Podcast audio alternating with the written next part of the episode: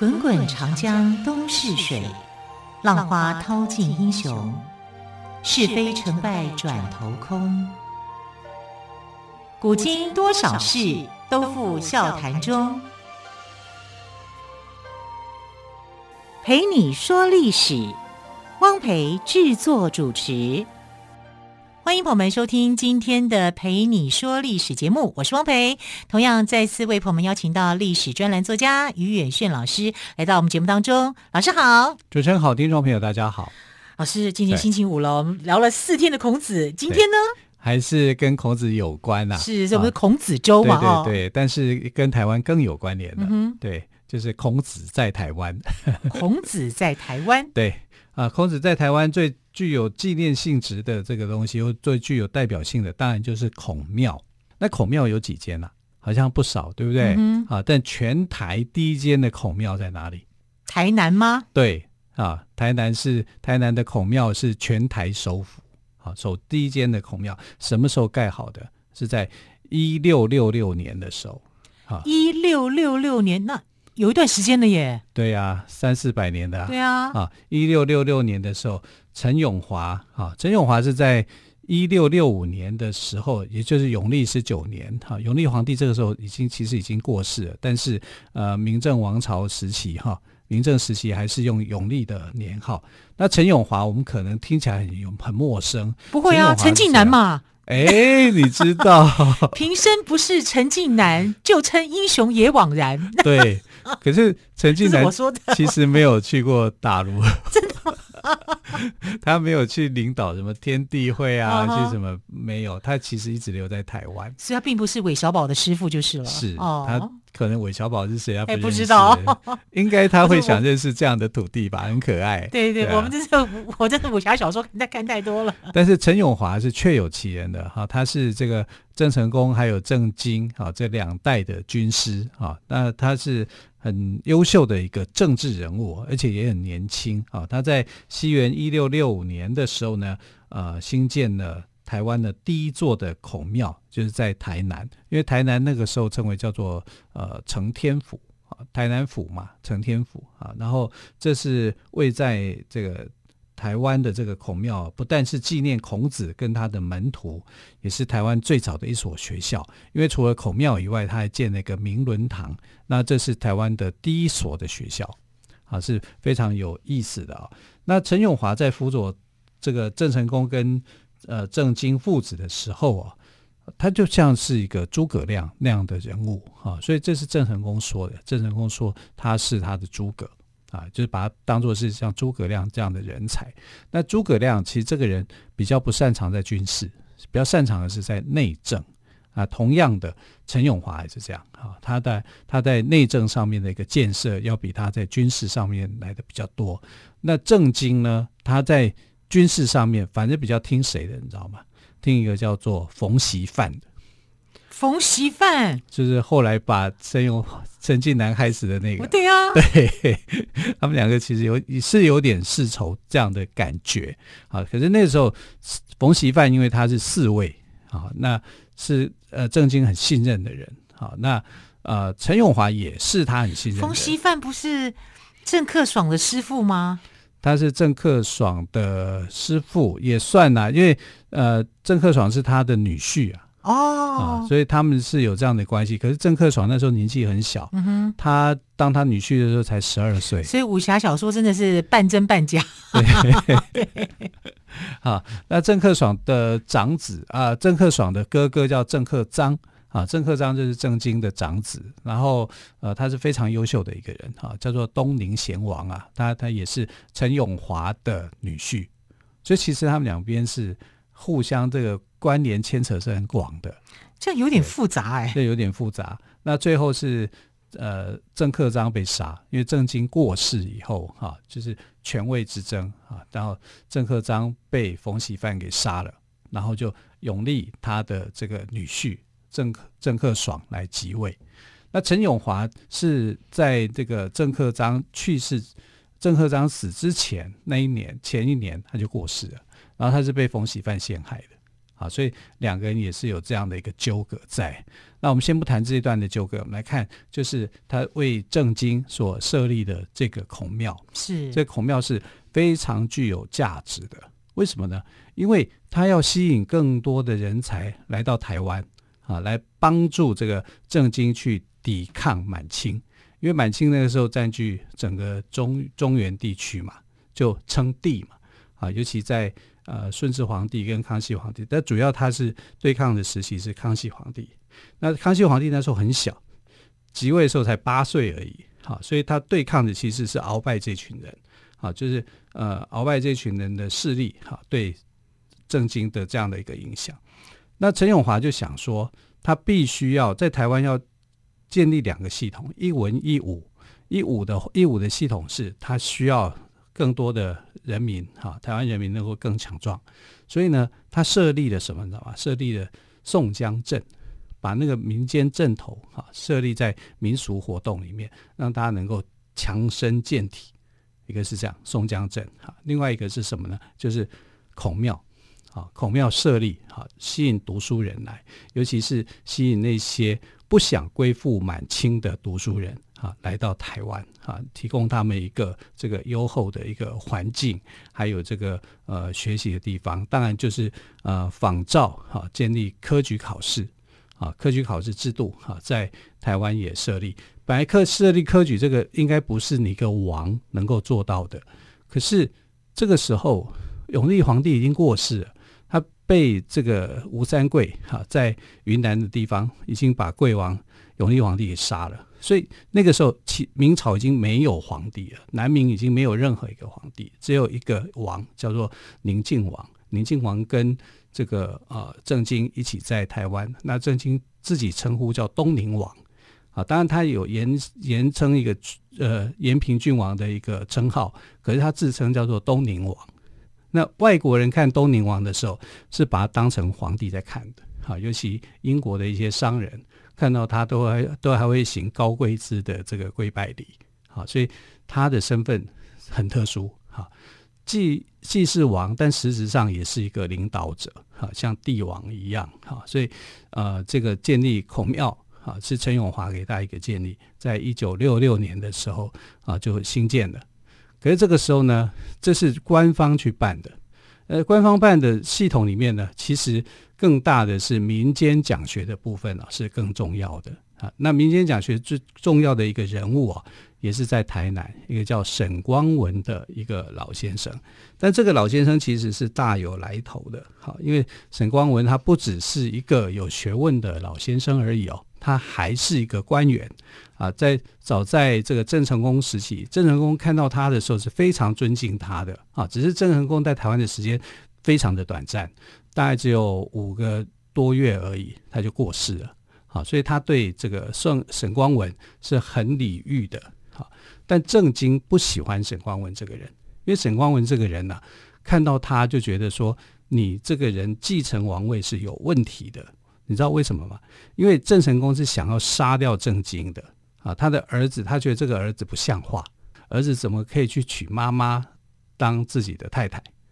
哎，这听起来好像有点怪，因为明朝的时期哦，他们有所谓的3父8母制度，有8种名称的人哦，实际上只有一个是你亲生的母亲嘛，其他有8种称谓的人哦，也相当于你的母亲。如果你跟他之间有任何的纠葛关系的话，那就是一种乱伦啊，所以刚好那个时候郑经喜欢上他的弟弟的奶妈，然后就跟他有这种特殊的关系。弟弟的奶妈会有问题吗？又不是我的奶妈，对不对？结果这个事情后来他们就生了一个孩子，就是后来的郑克章。那郑克章生下来以后，其实郑经还写了一封信给在台湾的郑成功啊，就说生了一个长子啊，那郑成功还觉得好高兴啊，心情非常的好，然后就给他很多的礼物，好，包括郑成功的老婆啊董夫人一样也有礼物。可是后来没多久，他就收到了一封信啊，是这个郑经的原配夫人的祖父，他的祖父的一封信。那他这个祖父呢，非常非常的生气，就跟郑成功讲说，你怎么可以同意一桩乱伦的婚姻？那郑成功事前知道吗？他不知道，他不知道。所以当他知道以后，他就非常的生气，然后就决定要把他的儿子给杀了，连他老婆都给杀了，然后最后就是那个小孩也想要杀，就是杀了郑经跟郑经的乳母，对不对？对，郑经弟弟的乳母，那个姓陈叫昭娘就要把他给杀了但你说那个时候，因为郑经他是在厦门、金门这边，他没有在台湾，在台湾是郑成功，郑成功那时候在攻打荷兰然后就那样的一个情况，本来是一件好事，结果搞坏就变成坏事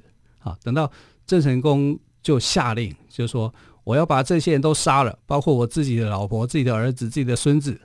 还有老婆跟他通奸的那个女人全杀。那命令就下去，命令下去以后，你说谁敢去行动啊？没人敢行动所以就变成了一桩惨案了就是等到郑成功去世以后，郑经就反攻回台湾，拿下了这个政权。所以郑经的政权是靠打仗的那这样打仗就是内乱内战，所以这个损耗了很多的这个兵力，也导致于说后来为什么郑经会反攻大陆会失败的其中一个原因，是有战争就会耗损了好，我们先休息一下，再请岳轩老师跟我们说哟。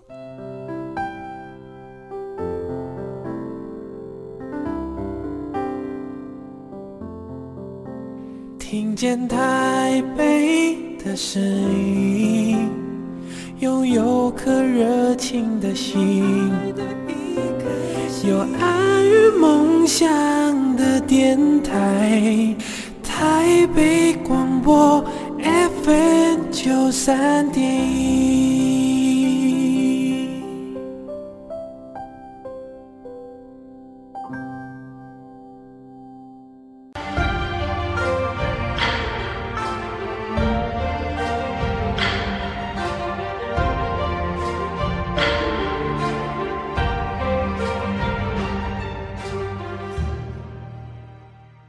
这里是台北广播电台陪你说历史节目，我是汪培。今天我们的特别来宾岳远轩老师跟我们来聊的是台湾孔庙跟沈光文的故事老师，我们好像对沈光文比较陌生一些。对，因为以前的书籍都不会谈到他但他其实是对台湾的这个中华文化的一个推动是非常重要的一个推手是一个很重要的人物。那沈光文呢，他是浙江鄞县人，鄞县就是现在的宁波他的父亲呢沈焕曾经是理学家陆九渊的门下弟子，所以你可以看到他是传统书香传家的这种典范。那崇祯皇帝去世之后呢，他曾经跟随着这个史可法一起抗清，但是失败。沈光文呢又跟随福王、鲁王、桂王等这几个南明的帝王，同时也担任过永历皇帝的这个太仆寺卿，所以他其实具有这个官员的身份。只是那个时候呢，福建的总督叫李率泰想要去招降沈光文，却被沈光文给拒绝。那拒绝之后呢，他就想说从他的这个住处就是从金门坐船到泉州，就想要躲起来隐居起来，就没想到遇到台风把他吹到台湾来吹到台湾就这么巧，而且吹到台湾什么地方吹到宜兰去了所以他就从宜兰那个地区一直走路走，然后经过很多的重重的危险才到台南去见到了郑成功。郑成功当初以为说沈光文已经死了在台风的这个灾难当中以为他过世，没想到说他在。以前人真能走从宜兰走到台南。对啊，很强好强这个时候你要知道那时候很困难，是因为那时候台湾不是一个完整的政权统治的岛，东西边、北边、南边都不一样，都有不同的族群尤其是原住民非常的多。然后你有时候如果你到原住民的一个比较强悍的生番的领域，当时叫做生番的领域的时候你可能还会被杀害所以他这个一路是很艰难的，因为对方会以为你是入侵者是，对啊，就是你到他的一个传统的领域里面去所以他能够活着见到郑成功都不容易。郑成功看到原来死去的人竟然又活出来了哈，所以他就非常的礼遇他啊。但因为郑经的事件，我们刚刚说到郑经来台湾的那过程里面是非常的复杂的，他不是继位的，他是去攻打的，攻打他的叔叔叫做郑喜，然后拿下台湾的，然后双边的死伤是很多的。那陈永华那个时候是站在郑经这一边的，因为他是郑经的老师，他就帮他出主意啊，就是说我们要结束这一段的内乱啊，所以其实更需要的是人心的安定，所以他就做了一些建设，同时是文化教育的建设，所以才有台南孔庙的诞生。台南孔庙是在1666年的时候啊，就是正式成立的，在1665年的时候开始兴建，一年的时间就把它盖好了啊，那就是全台首府啊。但是在私学的推动上面啊，就是沈光文啊有非常大的一个贡献，但沈光文跟郑经是不合的，因为沈光文从头到尾都看到了这个过程，包括郑成功的去世啊，包括他们两边的这个内战，所以他就骂郑经。那郑经被他一骂就气得追杀他，那追杀他以后呢，沈光文就逃亡，他就逃到一个叫罗汉门的地方去躲藏起来，然后跟原住民变成非常好的朋友啊，然后还因为他懂得中药啊，也算是一个中医师啊，就帮这些汉人还有原住民去看病，所以他就受到欢迎。那受到欢迎以后，大家发现说原来他的文章很好，他的诗词歌赋，他在汉学领域这方面很好，就跟着他去学习啊中华文化的东西，就这样子发扬光大出去。荷兰人占领台湾以后，就是东印度公司来到台湾以后，你知道这个原住民学的语言是什么吗？就是荷兰文。台湾那个时候大部分来讲是原住民，那原住民学习的语言来讲，第一个学习的竟然就是荷兰文。对，荷兰文。所以现在他们的那个房地契，古早的房地契里面大概有那种荷兰文字。那因为在新港地区，所以它这个又叫做新港文。那新港文在什么时候开始衰弱的？就是从沈光文来到以后，因为沈光文就教汉文嘛，对啊，他汉化了，对，汉化了，教你中华文化的东西，慢慢的他就把原来荷兰的传教士教给他们的荷兰文就忘光了，因为荷兰人已经离开了、啊。但是这段的历史就变得非常非常的有趣啊！原来原住民学习到的第一种的语言不是汉文，也不是日文，是荷兰文啊！然后还写成了新港文字啊！现在所谓的新港文字其实就是荷兰文，但是大部分的内容就是什么？就是签订契约、劳务契约啊，或者是土地的纠纷的买卖的契约啊，大概是这样的一个东西。那郑经去世以后啊，郑克章被杀，郑克爽即位。啊，清朝用武力就统一了台湾啊。那时候的这个福建总督又换人了，换成姚启圣。姚启圣就想要拉拢沈光文，然后沈光文一辈子的愿望就是希望他能够再回到故乡宁波，因为他是这个想念他的故乡嘛，想要落叶归根。但是后来姚启圣过世了，过世以后就变成沈光文就没有那个机会啊，他就没有办法再回去这个他的故乡，那他就埋葬在台湾了。那沈光文在台湾的时候呢，成立了东瀛诗社。他在台湾的一个理由就是他不想回去满清统治的地方，因为他坚持的是明朝的这个文化，明朝是留法的，那清朝要他剃发留辫，他是不要的，所以沈光文一直在挣扎，对，在不想剃发的这件事情上。对，他曾感慨说，我在台湾这个孤绝的岛上生活了20多年，我没有想到要回去故乡，我想的不过就是在我死后，我还可以留着明朝的法式来见先帝于地下，因为他曾经是永历皇帝的臣子嘛，但我竟然都做不到，这是我的命吗？忠心耿耿啊。对，我觉得就是那个年代的人的一种伤心啊、因为满清就是外族嘛，就是满人嘛，然后你满人统治，其实明朝的灭亡也不是因为满清而灭亡的，它因为内乱被李自成给攻破了这个北京城嘛，然后这个吴三桂开山海关把清兵给引进来嘛，你进来以后他们就觉得你已经乱成一团了，我就不回去了，帮你们平乱，所以他到处打着说打平乱打盗贼的方式，但其实他把明朝部队也消灭了，也消灭以后呢，就趁机就占领了。只是说那个时候满人是女真嘛，女真族他们这个人口比较少，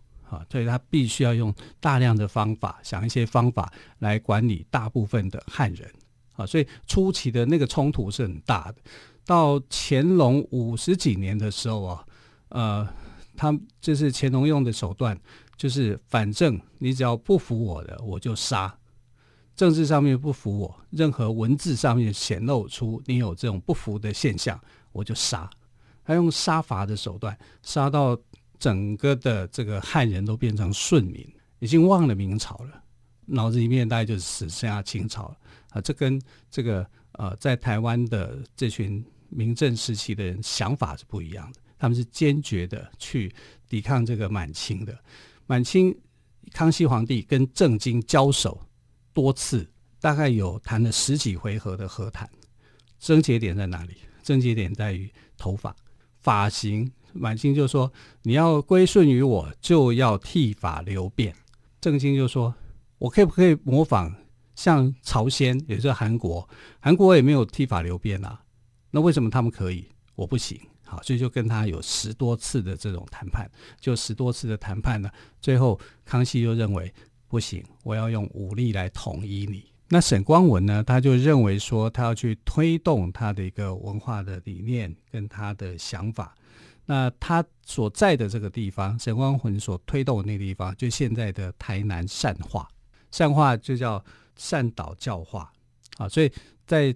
善化这个地区哦，台南善化区里面有很多的光文路、光文里、光文国小。那沈光文的外号叫做思安啊，所以有思安桥啊，这些都是在纪念他，都是跟沈光文有关哦。对对对，所以沈光文呢也被称为台湾中华古典文学之祖，跟台东文献初祖，以及台湾孔子。好，非常谢谢岳迅老师今天特别跟我们说台湾孔庙跟沈光文的故事。老师谢谢喽，谢谢。